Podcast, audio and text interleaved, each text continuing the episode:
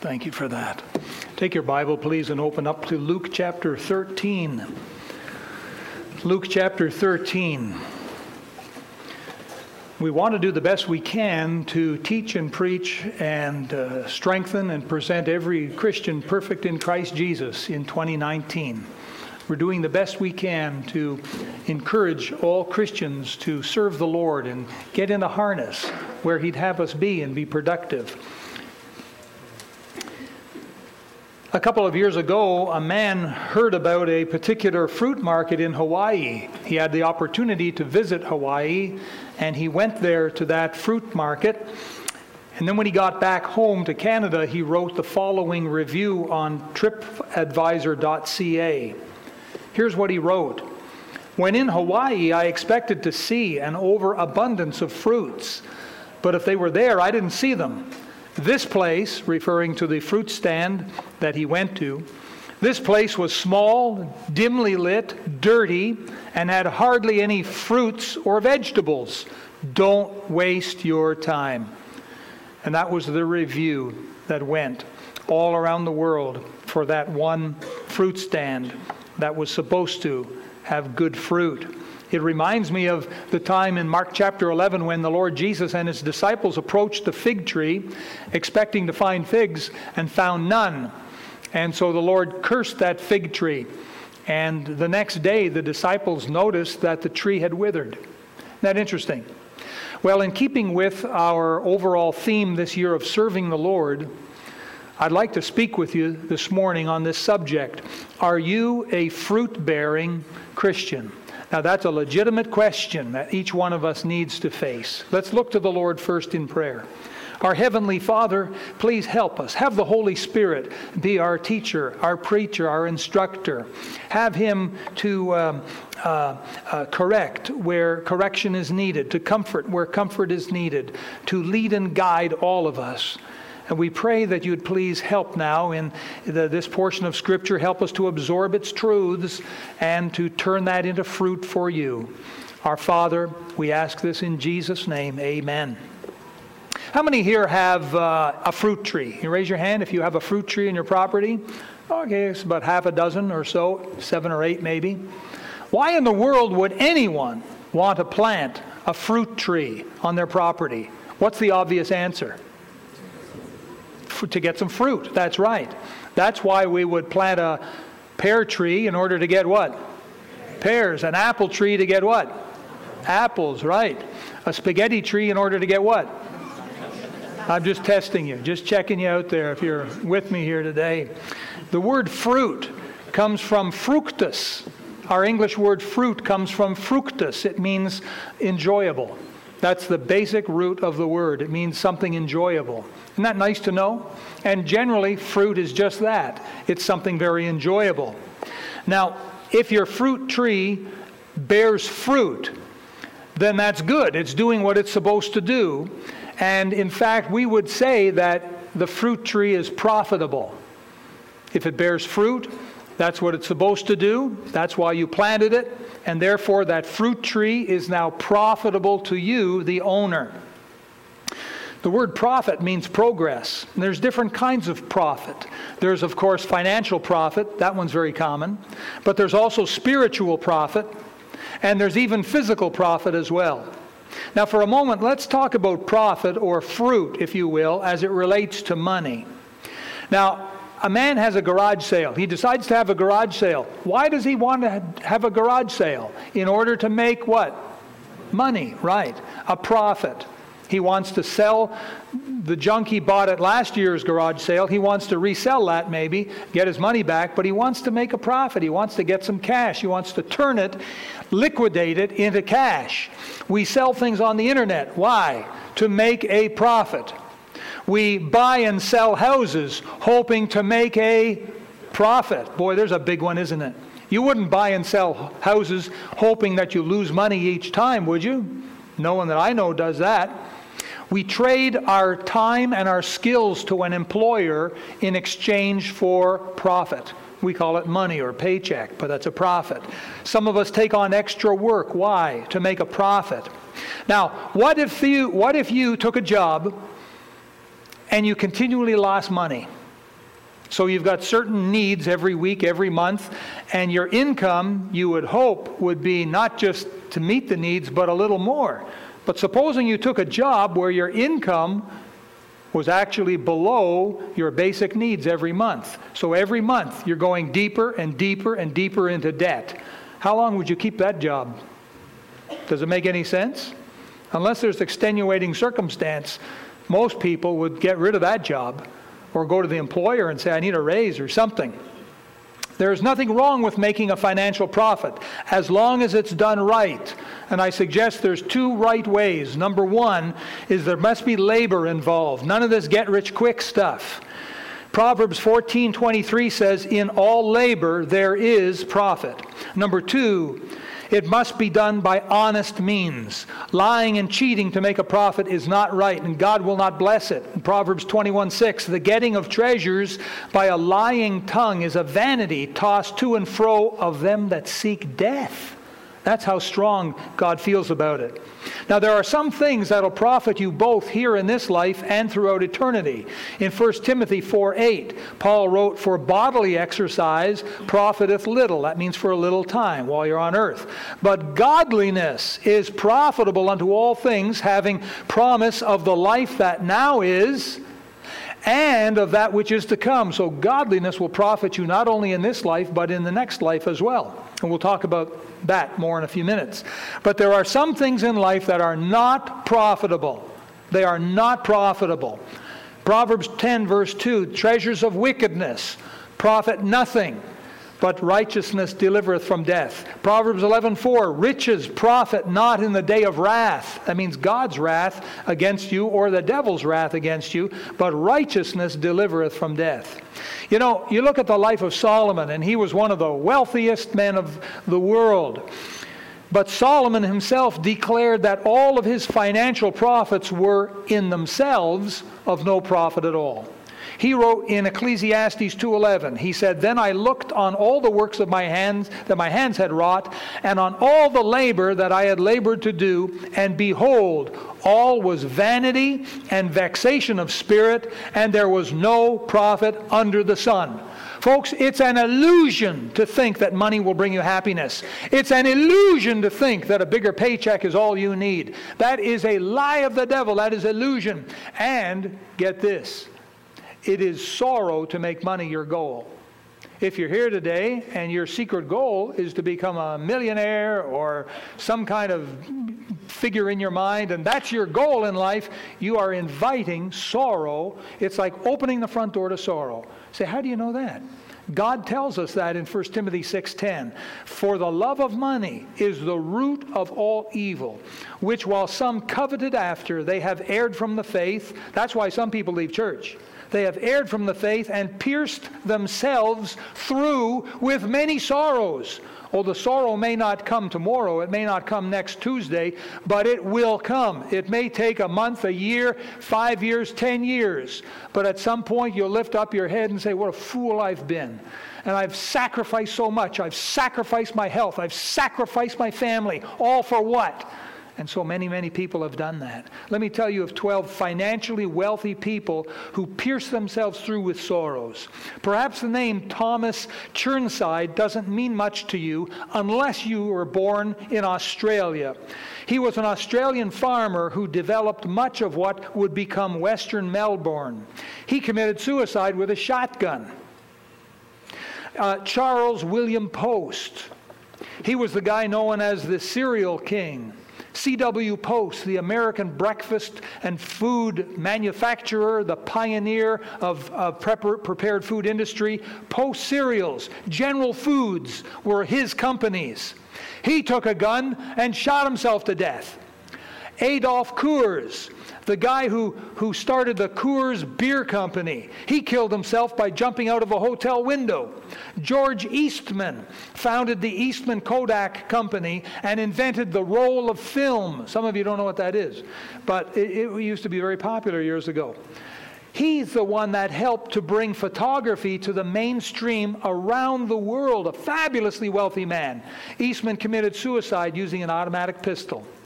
Ivar Kreuger, Again, a name you may not be familiar with, but boy, is he ever a big name over in Sweden. He was a Swedish financier, he was an entrepreneur and an industrialist. He founded the Kreuger Corporation in Europe. Now, in the time between the two world wars, Kreuger was one of the most powerful businessmen in all of Europe. At the height of his business empire, he was worth, in today's value, over a $100 billion. He shot and killed himself. Arthur Chevrolet. Did you catch that last name, by the way? Chevrolet. Some people say it's, uh, I know a little French, Chevrolet a little more Chevrolet Coupe. But Arthur Chevrolet was a Swiss American race car driver and an automobile manufacturer.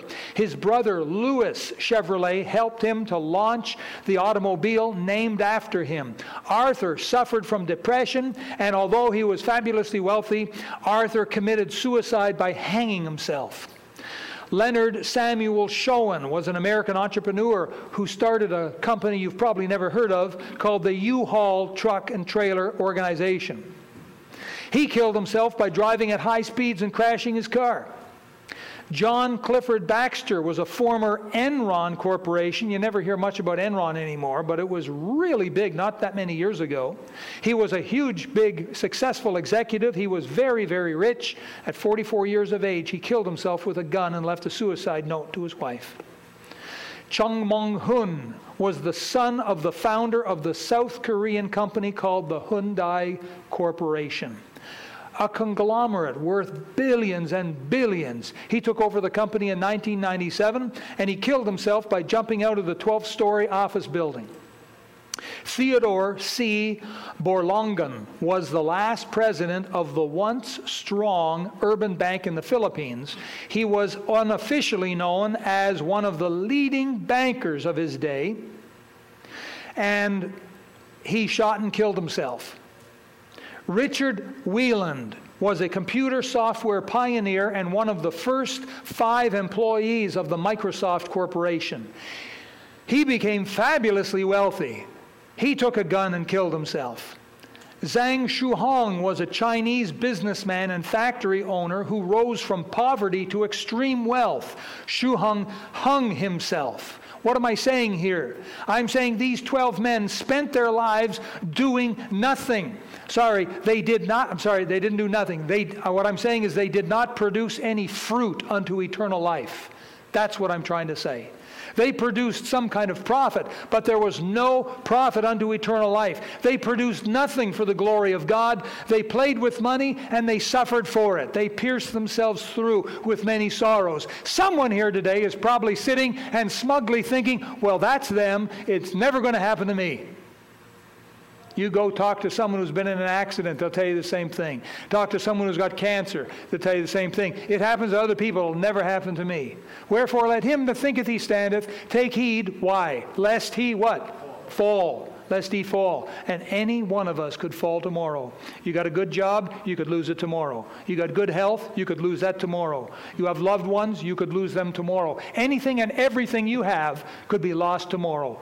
Everything. God could just simply go and blow on it, it's gone, never to return. That could happen. Don't think it couldn't because it can happen. In, in fact, listen, you're in Luke. Turn back a few pages. Keep your finger in Luke. I want you to go back to Mark chapter 8. Mark chapter 8, and I want you to see a very important verse in the Bible. This is so important for everyone here today male, female, young, old. This is so important for everyone here today. Mark chapter 8, and I want you to look at the words of Jesus, and I want you to read his words out loud together with me. So take a Bible or look off a Bible beside someone who's, someone who's beside you. Mark chapter 8 and verse number 36. You see that? Let's have everyone reading now, shall we? Let's read together. For what shall it profit a man if he shall gain the whole world and lose his own soul? Hey, how about that? Jesus, God Himself, told us there is no profit, there is no fruit in doing what any of these 12 men did. They lived for money. It's like living by the sword, you die by the sword. Live for money, you'll die by money, it seems. My friend, don't make the mistake of living a barren, fruitless life. I've been saved now for a number of years. I've been in the ministry going on 40 years. I've seen Christians come and Christians go. I've, I've seen, I haven't seen it all. I don't think anyone has, but I've seen a lot in ministry, in counsel, in marriage counsel. I, have been at bedsides. I, I've been in hospital. I've been at gravesides. I've been with people all my life. And my lock, stock, barrel, and trade is people and their soul. And I've, I've taken notes along the way. And here's something I've noticed a fruitless Christian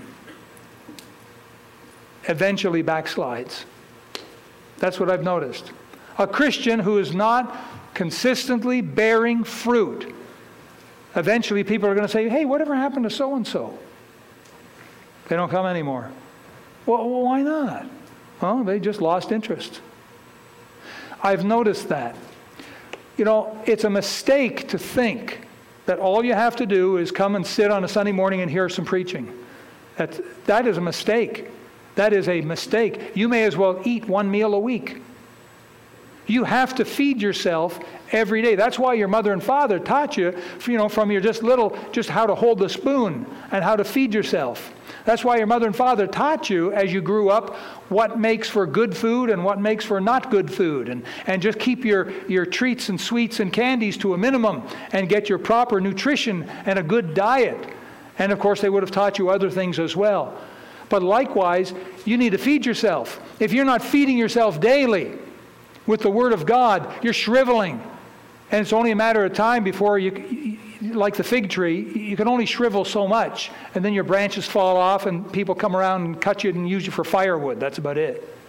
That's about the bottom line of it here, folks. Don't make the mistake of living a barren, fruitless life. You and I only have one life. There is no reincarnation, folks. That's a lie of the devil. People don't come back. That, that doesn't happen. You're not going to die today and come back ne- uh, next Wednesday as somebody else. It will not happen. You have this one life, that's it. When it's over, that's it. You've got all eternity now, and what you've done in this life will determine what's going to what you're going to do in the next life. Obviously, if you're saved or lost in this life, that's a big determining factor. But if you're saved and you're bearing fruit, that's going to carry through to eternity. If you're saved and you're barren, that's going to carry through to eternity. It's very important that we get this truth down. Very important. We have this one life, only what's done for Christ will last. But there are many things that are profitable, praise the Lord. There are many things that will make progress in your life and my life. Hallelujah.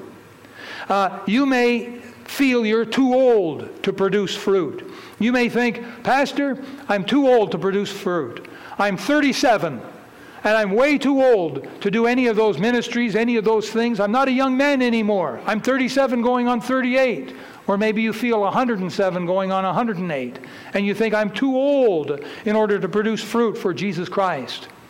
Let me tell you something interesting about a fruit tree down in Massachusetts, in a town called Danvers, Massachusetts. Somebody planted a pear tree many years ago. Say, how many years ago? I'll give you a hint. When was the King James Bible first published? Anybody know?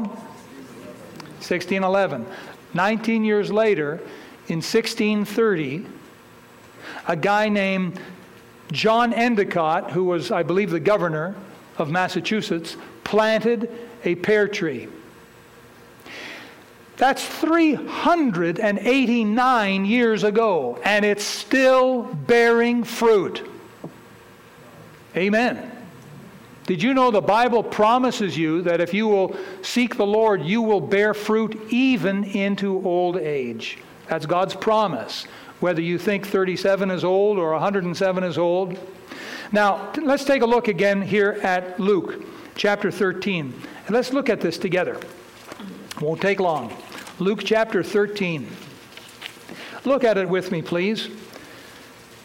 In verse 6, he spake also this parable A certain man had a fig tree planted in his vineyard. All right? And he came, sought, and sought fruit thereon, and found none. So here there was a, a master who planted a fig tree. Now it may take a year or two, a couple of years, whatever. Uh, it was planted in a vineyard. And so it had ideal surroundings. The ground was, was well taken care of. I mean, vines are persnickety things. You've got to take good care of them, the ground, and, you know, keep the foxes away and everything. So here the guy put the fruit tree, the pear, well, a fig tree, he put it in the vineyard. It wasn't out in the wilderness, it wasn't on the Rocky Mountains. He put it in the best possible place, right in his vineyard. And time goes by, and when it should have produced figs, it didn't. And he came and he sought fruit thereon and found none. No figs at all. Now, verse 7. Then said he unto the dresser of the vineyard, this is the guy that worked for him, maybe like his head gardener. He said, Behold, these three years I come seeking fruit on this fig tree and find none. Cut it down. Why cumbereth it the ground? And so his thought was to get rid of it. Folks, if you had a fig tree, if you had a pear tree, an apple tree, and you put it there in order to get apples or pears or figs or whatever, and it refused to bear fruit, what good is it? You say, oh, but Pastor, I'd hang rope from it and put a plank and make a swing for my grandson. You could do that if you want.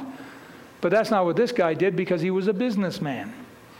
You imagine a businessman that has, I don't know, 50 employees, and he finds one that just sits there and reads the newspaper in the morning and plays on the internet in the afternoon, and he doesn't bear any profit, and he doesn't bear any fruit for the employer, and the employer comes in one day and sees this, and he comes in another day and sees the same thing, he comes in the third day and sees the same thing. What's he likely to do with that employee? What? Fire him. You know, why are we paying salary to this guy when all he does is read the newspaper in the morning and play on the internet in the afternoon? Get rid of him and bring in someone who will do the work, do the job. That guy is not producing any fruit, he's not producing any profit for the employer. This man in our story here, he was a businessman. He was in the fruit business, if you will. And he had vines and he put a, pe- a fig tree there in the, in the midst of his vineyard. And when he came three years in a row and he found there is consistently no fruit, his desire was get rid of it. Maybe we'll try a new one in there. Maybe we won't put anything. But it cumbereth the ground.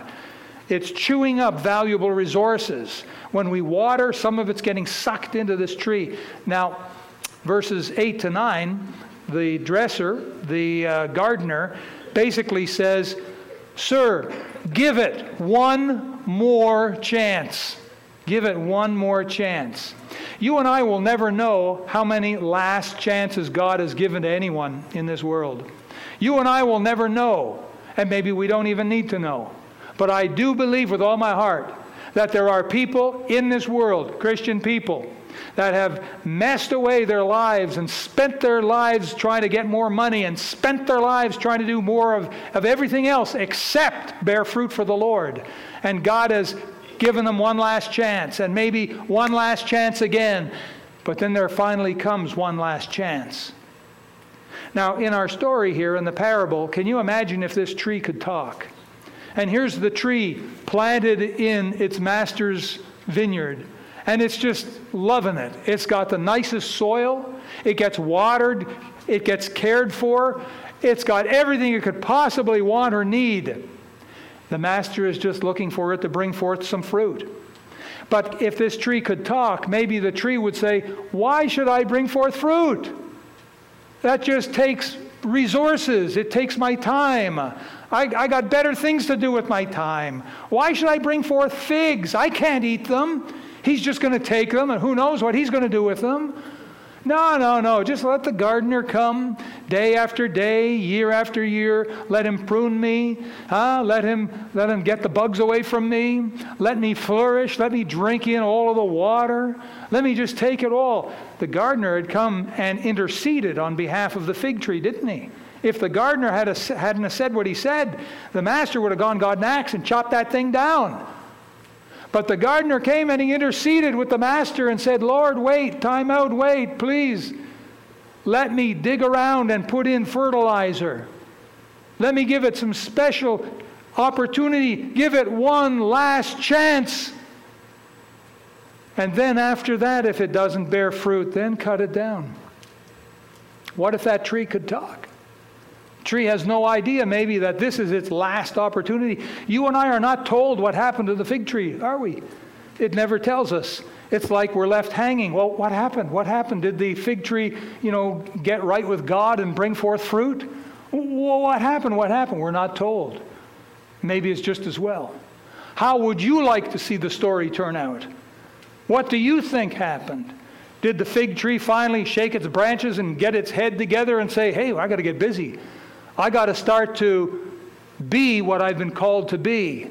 I got to start to bring forth a little bit of fruit here. I believe with all my heart that you and I are not too much better off than that tree. Don't ever make the mistake of thinking, I can just live my life and do whatever I want. I don't have to bring forth fruit. I don't even have to go to church. I don't have to read my Bible. I don't have to do anything. I just have to live my life and just be the captain of my own fate. I can do anything I want. That's an illusion. Your life is in the hand of God. And at any time, all He's got to do is stop your heart from beating. At any time, all He's got to do is anything He wants to get your attention. But did you know you have no guarantee on tomorrow? You may die in the middle of the night, and all those dreams and plans. I wonder how many people have inherited a huge amount of money only to die in their sleep that night. How many people have won the lotto only to get murdered by a relative for the ticket? You say, oh, really? Yes, really. I read the news a lot, and so I see these stories happening all over the world, even here in Canada of people crazy enough to think that money is the, the reason in life. I remember many years ago, an accountant, this is back in the city of Ottawa, an accountant once told me, and I think he was kidding, but he said to me, his philosophy of life is that when it's all over, whoever has the most toys wins. I'm sure he was kidding, but it's amazing how many people sort of follow that philosophy. Don't you and I make that mistake. You and I have been called to bear forth fruit. I'm asking you today, are you a fruit bearing Christian? I want to give you four ways in which you can bear fruit. You can write them down if you like. Number one, there is fruit in personal Bible study. I'm always asking people, are you reading your Bible? What have you learned from your Bible? So many people answer me, well, uh, I haven't read it for a while. There is fruit in personal Bible study. Write down 2 Timothy 3:16, all scripture is given by inspiration of God and is profitable for doctrine, for reproof, for correction, for instruction in righteousness. Write down Psalm 1:3. Now, the context is getting into God's word in, in Psalm 1 3 and, and it's Psalm chapter 1. And verse 3 says, And he shall be like a tree planted by the rivers of water that bringeth forth his fruit in his season. His leaf also shall not wither, and whatsoever he doeth shall prosper. I ask you, are you studying the Bible every day, looking to know God's will? Are you studying the Bible every day, looking to know God better? And how you can be a success for Him in this life. If you're not, you're the loser. If you're not, you're cutting yourself off. You will wither. And one day you will have your last opportunity. Someone will be interceding for you in prayer, and you won't even know it. Someone maybe halfway around the world will be on their knees, on their face, praying for you because they've heard about your, your lifestyle and they're praying for you and they're begging God to give you one last opportunity. You never know. You never know. There is personal profitability and fruit in Bible study. Number two, there is fruit in being spirit controlled. Boy, is there ever a lot of fruit. Let me read it for you. It's in Galatians and chapter 5. Listen to this. But the fruit of the Spirit. Now, there's nine items you're about to hear being spirit controlled. That means laying the control of your life down to the Lord. That means getting on your knees or on your face and saying, Lord, I want you to fill me. I want to live my life for you. I want your goals to be my goals, your will to be my will. When you pray this way, the Holy Spirit will begin to fill you. What will be the result? Fruit and other people will see it. And here it is in Galatians 5 22 and 23. The fruit of the Spirit is love, joy, peace, long suffering, gentleness, goodness, faith, meekness, temperance. There's nine powerful items. If every home and every family had even half that fruit, Man, we wouldn't see the divorce rate we'd see. We wouldn't see the world wars in the families and homes that happen today if we even had half of that. There is fruit, there is profitability in being spirit filled. So that's the second way. The third way, there is fruit in being a faithful servant. That's why I'm always encouraging every Christian get a job, get a ministry. I don't mean get a job for the ABC company, I mean get a job for Jesus in the church. Get a ministry, do something. You say, oh, know there's anything to do. There are lots of jobs that can be done. Trust me. Philippians, I'm sorry, Philemon.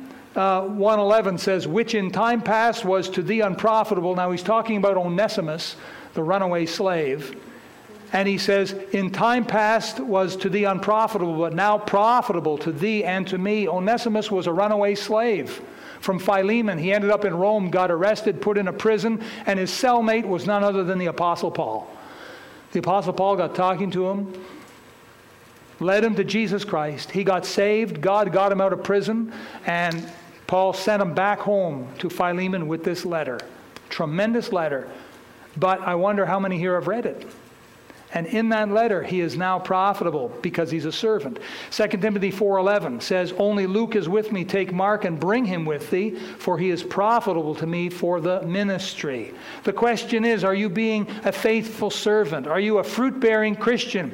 Get a ministry. Get faithful serving the Lord. There's jobs to be had as ushers and as greeters and as nursery workers and as security personnel. In the bus ministry, we need workers. We need bus drivers. Cleaning the church, we need team leaders that will help. Listen, just being faithful in your attendance three times a week, Sunday morning, Sunday evening, Wednesday evening, there's fruit in that. Being faithful in your tithing and in your faith promise to keep missions going, there's eternal fruit and blessings of God in that. You might ask me, why should I be faithful? Why should I? Because that makes you fruitful to the Lord. It makes you fruitful to the Lord and profitable to other Christians. Say, how do we know that?